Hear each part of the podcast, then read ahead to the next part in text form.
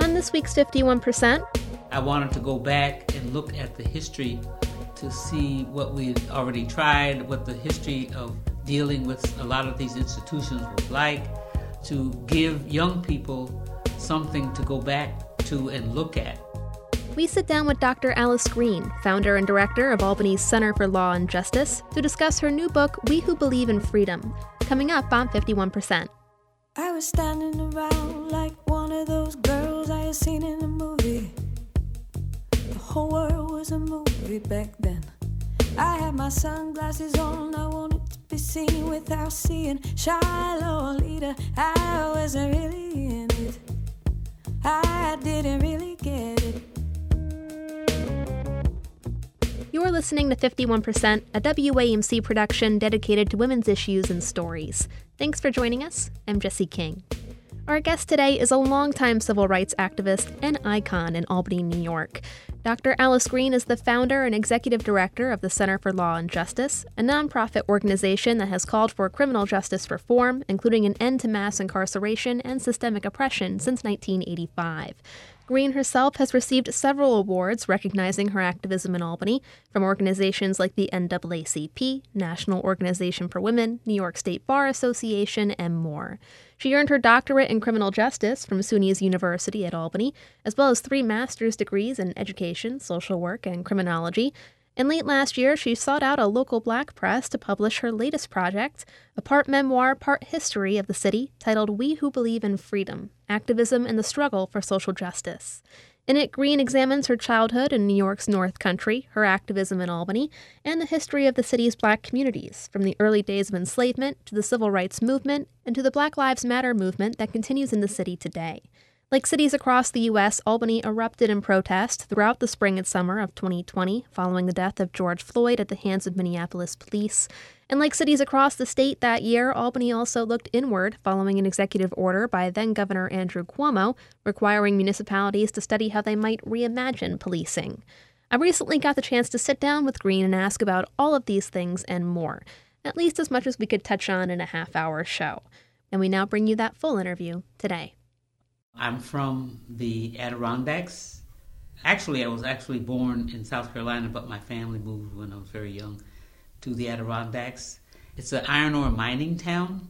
The uh, mining industry uh, needed more people to work in this very, very, very dangerous mining business because the immigration population had been cut due to the First World War. So they went south and recruited a number of African Americans, but and they were located in a, town south of where I lived. So I grew up in a, upstate New York in a very white, very Catholic community, which was not easy if you're a African American and you're not Catholic. I got the opportunity to enter SUNY, which was something of great pride to my family. My dad was illiterate coming from the South. My mom had some education, so she placed a lot of emphasis on education. So I was able to do that. I came to Albany to become an educator. um, now, you've had a long role in activism in Albany. In the time that you've been here, like, what does that activism in history look like, and how has it changed today? Well, there have been some changes. Yes, I can't say that there haven't. There's a long way to go.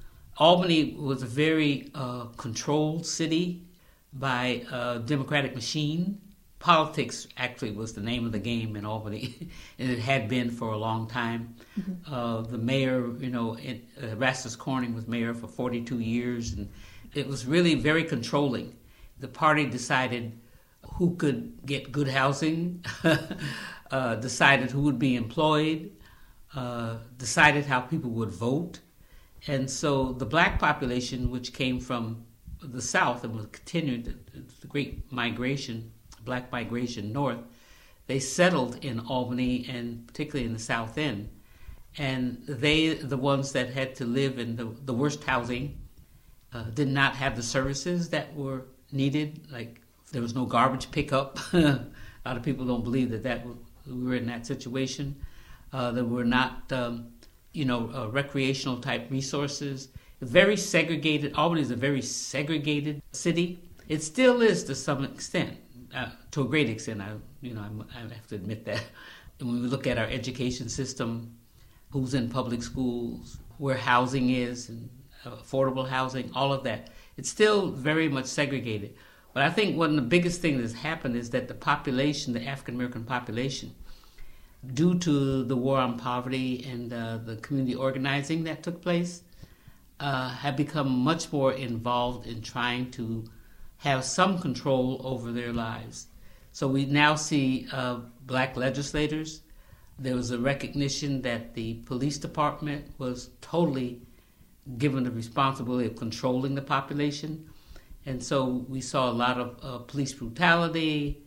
At one point, when we moved into the 70s, increase in incarceration due to the war on drugs.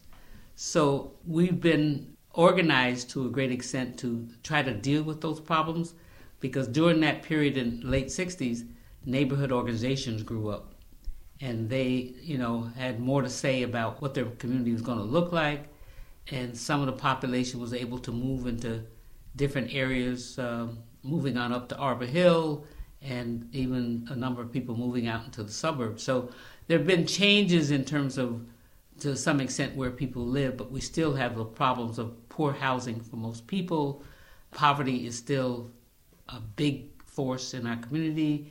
The criminal justice system is still, unfortunately, affecting in a very negative kind of way the population. Much more police surveillance of the community. Uh, arrests are much higher among uh, people of color.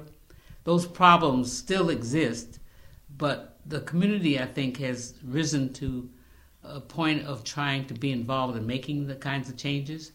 And I believe in people power. We've always worked and organized a community to try to deal with a lot of these issues. I know, um, you know, what I, have been doing a lot of inter- uh, interviews for this show, and a lot of things that people have been mentioning in the past you know, like Eurosos that we're in the midst of like a new racial reckoning and that this is like a new social justice movement and stuff. And how new really is it? One, but also, um, do you see the momentum continuing? Are we making improvements? Yeah, we were very excited last year after experiencing the death of George Floyd that things were going to change. During that year, we certainly saw more people getting involved in demonstrating and protesting regarding that issue of social justice. And we're talking about blacks and whites and other uh, ethnic groups getting involved in it. So it was it was quite exciting and very hopeful. Unfortunately, that didn't last. There's still very many people involved, and I think many people were affected by, you know, being involved in that kind of a movement. So we have more people than we had prior to it who were involved still with social justice. But overall, it has quieted down, you know, and we thought this was uh, indeed a new reckoning for uh, racism and, and dealing with you know, structural racism in particular. So we wanted to change things with the police department. The governor had issued an executive order 203 saying that all the police departments needed to re examine how they do policing and address those issues of racism and the community rose up and was very much involved. However, it didn't quite pan out the way we had hoped. I don't think the state was really that serious about making sure we had transformative change. There was a threat to the jurisdictions across the state that you would lose funding if you didn't do certain things related to change. And the community, I think, was sold a, a really bad bill of goods here because I don't think any intent to look at the kinds of changes that were being proposed. There was no threat of losing money. I don't think anybody lost any money. And so we didn't really get the change that we had hoped for. You know, and this is one of the things that, as I was uh, thinking about writing this book, I wanted to go back and look at the history to give young people something to go back to and look at to see what we already tried, what the history of dealing with a lot of these institutions was like, trying to give them some sense of what they needed to know as they were certainly planning out how they were going to make the kinds of changes that we've been working for since 1619. and the Black Lives Matter movement was a major part of that. You mentioned the the governor's, you know, mandate for having reimagining policing Right, across different communities. policing, Yeah. You know, there's just something that I've read online of sentiments that we always think of the first step as like, well, let's study this, and then it doesn't go beyond studying what's happening in a Right. community, and it just seems like, well, then every time we revisit it, like, well, let's study it. Like it's just there's constant studies and a little less action. Would you agree with that? Is that something that Yeah, well, you've noticed? when uh, politicians are short of on answers, uh, the best thing to do is that is to say we'll study it or I'll form a committee. Our position has always been, hey, we know what the problems are. I mean, I know why we have poverty. I know why we have uh, disproportionate incarceration of black people. It's been a part of this country since the very beginning. You know, I don't need to study that anymore. I mean, it's, it's important to have a history of, of what was done, but um, I think people now are speaking more about the impact uh, of poverty on their lives, of speaking more about the impact of incarceration on their lives. We've given, you know, uh, politicians and other people in power enough information to know that structural racism is a major problem in this country and that it affects the way uh, not only people behave but how they treat other people. People who are most directly impacted by all of those horrible conditions, they can tell you very well uh, what the problem is. But the prop, but from what I see is we have not uh, listened to that. It's not become a priority. To make the kinds of changes that need to be made is going to affect other people in power. I mean, if you want to get rid, I don't think everybody wants to get rid of poverty. I mean, we might, you know, we might say it's the thing that we need to do, but uh, there are a lot of people who are very satisfied with the status quo. They're part of the system. They're making money. You know, they got the good houses, the good education systems, and all of that. Why do they want to change that? But though that's where the problems are. So we can't keep going around saying, "Oh, we got to find out what the problem is," and then have these band-aid solutions, which really infuriates me. Issues like poverty, uh, not only poverty but violence, and well, uh, all we got to do is put more police on the street, and then it'll it'll solve that particular problem. Or we got to have a gun buyback program, and that will deal with the problem of violence and guns on the street. More white people have guns than black people. you have to understand why all these problems linger in poor communities. It's not an issue of people being black, you know. It's more of an issue of people being in poverty. Uh, racism creates poverty, but uh, blacks are not any more, you know, criminal or violent uh, than any other people. But I think poor people have live under different conditions that sort of define what they can and cannot do. What do you see as maybe like the biggest tool towards real change? Well, that that of course is the difficult part. You've got to uh, the things that we would propose. You're not going to get very much support on. We believe that public safety is is not promoted by putting people in cars in prisons. It's already been shown that prisons are ineffective in dealing with uh, criminal behavior. You know, I'm not any safer by have, putting people in prison. It's a tall order. As I said, we've been working to change the system since 1619, but we have to guarantee people a minimum income. You know, people need resources to survive and to thrive in this country. So there has to be make that commitment to making sure that everyone is able to benefit from this society. So there's an economic problem here. You know, structural racism is here, it's been here, and even though some people are starting to understand it and recognize it, we have not made it a top priority to deal with that within our institutions. We're still willing to work and operate on stereotypes of people and to treat them according to those stereotypes and to define the problem in I think in ways that don't make a whole lot of sense. You know, as I said, you know, when violence comes up, the first thing that people ask me is that, how can we deal with this violence in the black community? And I said, you know, wait a minute, that's not a black issue. It might be a poverty issue, and it might be a racism issue, but it has nothing to do with the color of my skin. You know, I'm not inherently criminal. None of the people that I know of are inherently criminal. so we've got to really, as a society, make a commitment that this is going to be our top priority. If we're really concerned about public safety, if we're really concerned about poverty and all of those issues, they should be uppermost on our list of things to address. What do you see as the role of allies in this push in this fight for social justice? Oh, like- very, very important. As I said, I believe in people power. Uh, that was one of the things that helped make the kind of the changes that I that I mentioned earlier in in this particular community way before the George Floyd thing, uh, we noticed that a number of people who were not familiar with the South End and, and Arbor Hill, where most of the uh, you know the population of color live, they didn't know anything about the South End. You know, they started becoming much more involved in it, and I think we were able to make the few changes that we've made because of the influence from uh, different organizations that were uptown and white, and uh, they came down and they helped establish some housing, affordable housing for uh, people in the community.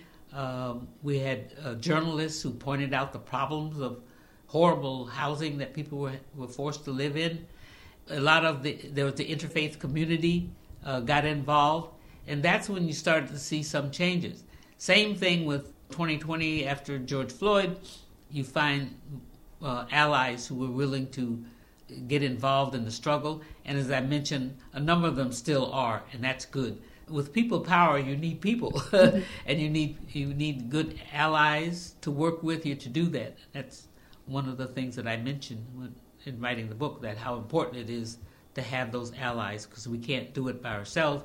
Even though I think the changes that need to be made regarding uh, African Americans and the, the impact of the system on them is that there has to be leadership from uh, the most affected uh, and impacted communities.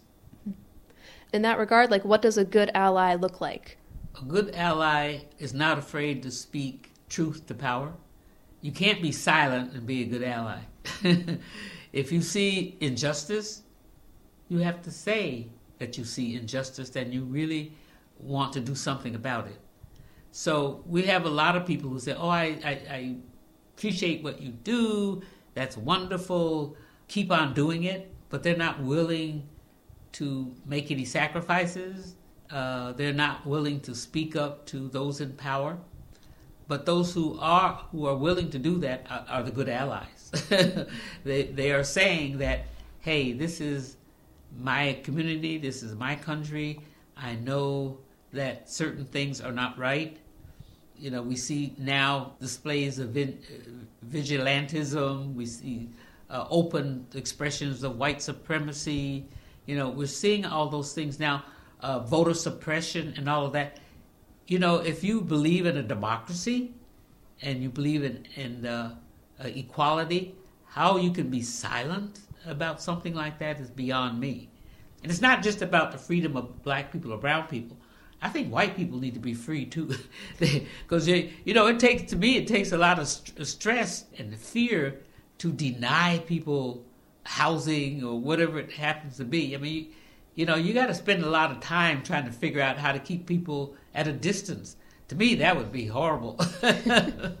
so, so you mentioned that you know you grew up in the North Country and then you came down to Albany. What was that transition like from going from a small town to a larger city? Yeah, it was a very important one for me because, as I mentioned, I didn't know any people of color growing up in a small, rural, conservative community. I didn't know who I was because there was no way for me to. My family didn't, um, parents didn't talk about the South because they had had terrible experiences in the South. And so I, am growing up without uh, any benefit of African American history and education, so I knew absolutely nothing.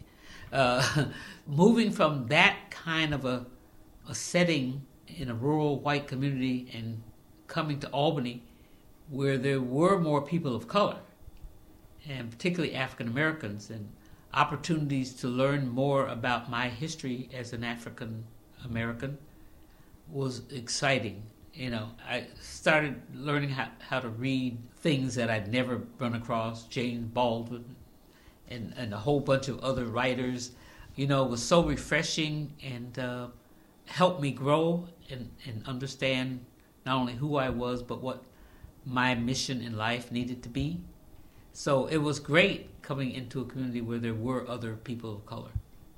You know, through your career of activism, like how has it been advancing to where you are now as a woman, having to go through these things? Yeah, that, that's interesting because um, I mean I can identify with with other women, but I think it's important to know that African American women have a totally different experience. We don't look at this big picture of women. uh, we know that white women are able to advance in ways that we can't. I also am, am, very sensitive to being a woman and wanting to do things that we're prevented from doing in the society simply because I am a woman. But I'm prevented even further because I'm a black woman. I try to identify with women, and, and uh, a lot of my allies are white women. But uh, when I look back and see how this society treats white women differently, and they have, you know, they've been put on a pedestal and black women weren't. uh, some of the things that white women won't do, black women were very happy to do. You know, like when the fem- when the uh, uh, movement was started, white women were insulted to be offered a secretarial position, for instance. black women always wanted to be, you know, in those positions that uh, white women did not want to. And so there was some, you know, during the feminist movement, we had some discussions about these issues, and that I think, uh, you know, we worked out. Uh, so I identify with being a woman, and I know all of the uh, ways that women are oppressed in this country. It's a twofold thing. You, you know, you you're oppressed because you're a woman, and you're oppressed because you are black. We have to deal with a with all of those issues, which uh, maybe white women don't have to. Um, and just lastly, like, you know, your book focuses on your experiences and the situation in Albany, but are there certain aspects to Albany that you feel are maybe unique to other areas? Or do you think Albany is a pretty good example for what's happening across the U.S.? Well, I think both. Uh, as, as, I mentioned earlier, Albany has always been uh, politically controlled by one party that means that uh, a lot of things don't happen. you don't get fresh ideas. You don't get politicians who can uh, really compete with each other. And I think we're, we're missing getting all of the uh, good people involved in that whole political process that we would if uh, we were more open uh, community. I would love to see, you know, a campaign where you had three, three good candidates and they we're interested in everybody's issues rather than having it being a foregone conclusion that certain people in certain parties are going to win. You know, we don't benefit from that. That's the difference. But I think uh, Albany's experiencing some of the same problems that we experience across the country lack of good uh, health care for people, and particularly people of color, and even women. I mean, they've had to struggle for the best uh, health care because everything's been geared towards white men in this country. And so they're experiencing that. They're experiencing violence. I think everybody's sort of experiencing that.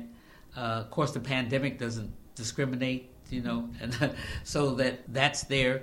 But I think um, across the country, we want to see people who have been oppressed much more involved in the activities of their communities and having much more of a voice and, and being heard by uh, those with power. So we we identify with all of that. Incarceration is a major issue across the country, and uh, I think we've got to uh, change our whole approach to dealing with those kinds of problems. But those are those are national problems, and those are ones that we're dealing with on a local level. But most change comes on a on a local level. Well, thank you so much for taking the time to speak oh. with me. That was all the questions that I had for you off top of my head, but is there anything that I'm missing that you'd like our listeners to know? What do you hope that uh, people most take away from your book? I hope that people will understand how important it is to understand the history. You know, we, we sort of s- separate black history from American history. And one of the reasons why I wrote the book, I wanted people to see the history that we've experienced and how it's connected to the general history of this uh, country, and that we need to work together to make the kinds of changes that are necessary. You know, so I, am hoping that uh, uh, young people will be involved in all of this. I think it's, you know, we've we've done the the work over the years, and now we see a new uh, population emerging that has to take on this horrible task, but I want them to be as equipped to, uh, to do that as possible. So my focus is, is even in the book, is on young people. How do we educate young people? How do we get them to understand the real nature of the problem so that they can carry it forward? Because, you know, from 1619 has been a long time. And I think we've got to bring about that change that we want to get rid of the fear that so many people have and uh, I'm hoping that when they read the book, they will also spark some examination. I only sort of, you know, just touch the surface, but I'm hoping that other people will take it up and say, ah, yes, we have to understand how to deal with this problem that we had we didn't do back then. so I'm I'm excited and, and hopeful that young people will get that message that they have to carry forward with this struggle for social justice, and uh, they can do it. Dr. Alice Green is the author of We Who Believe in Freedom Activism and the Struggle for Social Justice, out now on King Jesus Press. She's also the founder and director of the Center for Law and Justice in Albany, New York. You can learn more about the center and its work at its website, cflj.org.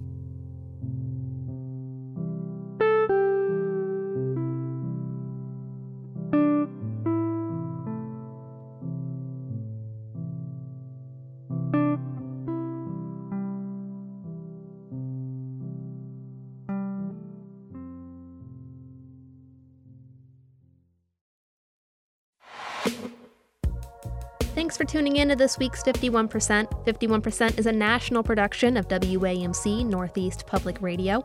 It's produced by me, Jesse King. Our executive producer is Dr. Alan Chartock, and our theme is Lolita by the Albany based artist Girl Blue. A big thanks again to Dr. Alice Green for taking the time to speak with me this week. To learn more about our guests or just the show in general, check us out at WAMCpodcasts.org. Next week, we celebrate the 200th birthday of Harriet Tubman, brush up on our history, and recognize the power of Black joy. Hope to see you there. Until then, I'm Jesse King for 51%. I was every single girl, I was nobody else, I was so sure of myself. I was 15 and a half, he was a hollow laugh. And I lost my cool somewhere along the way. Night, down the hallway. I had to learn how to look away. I lost my cool,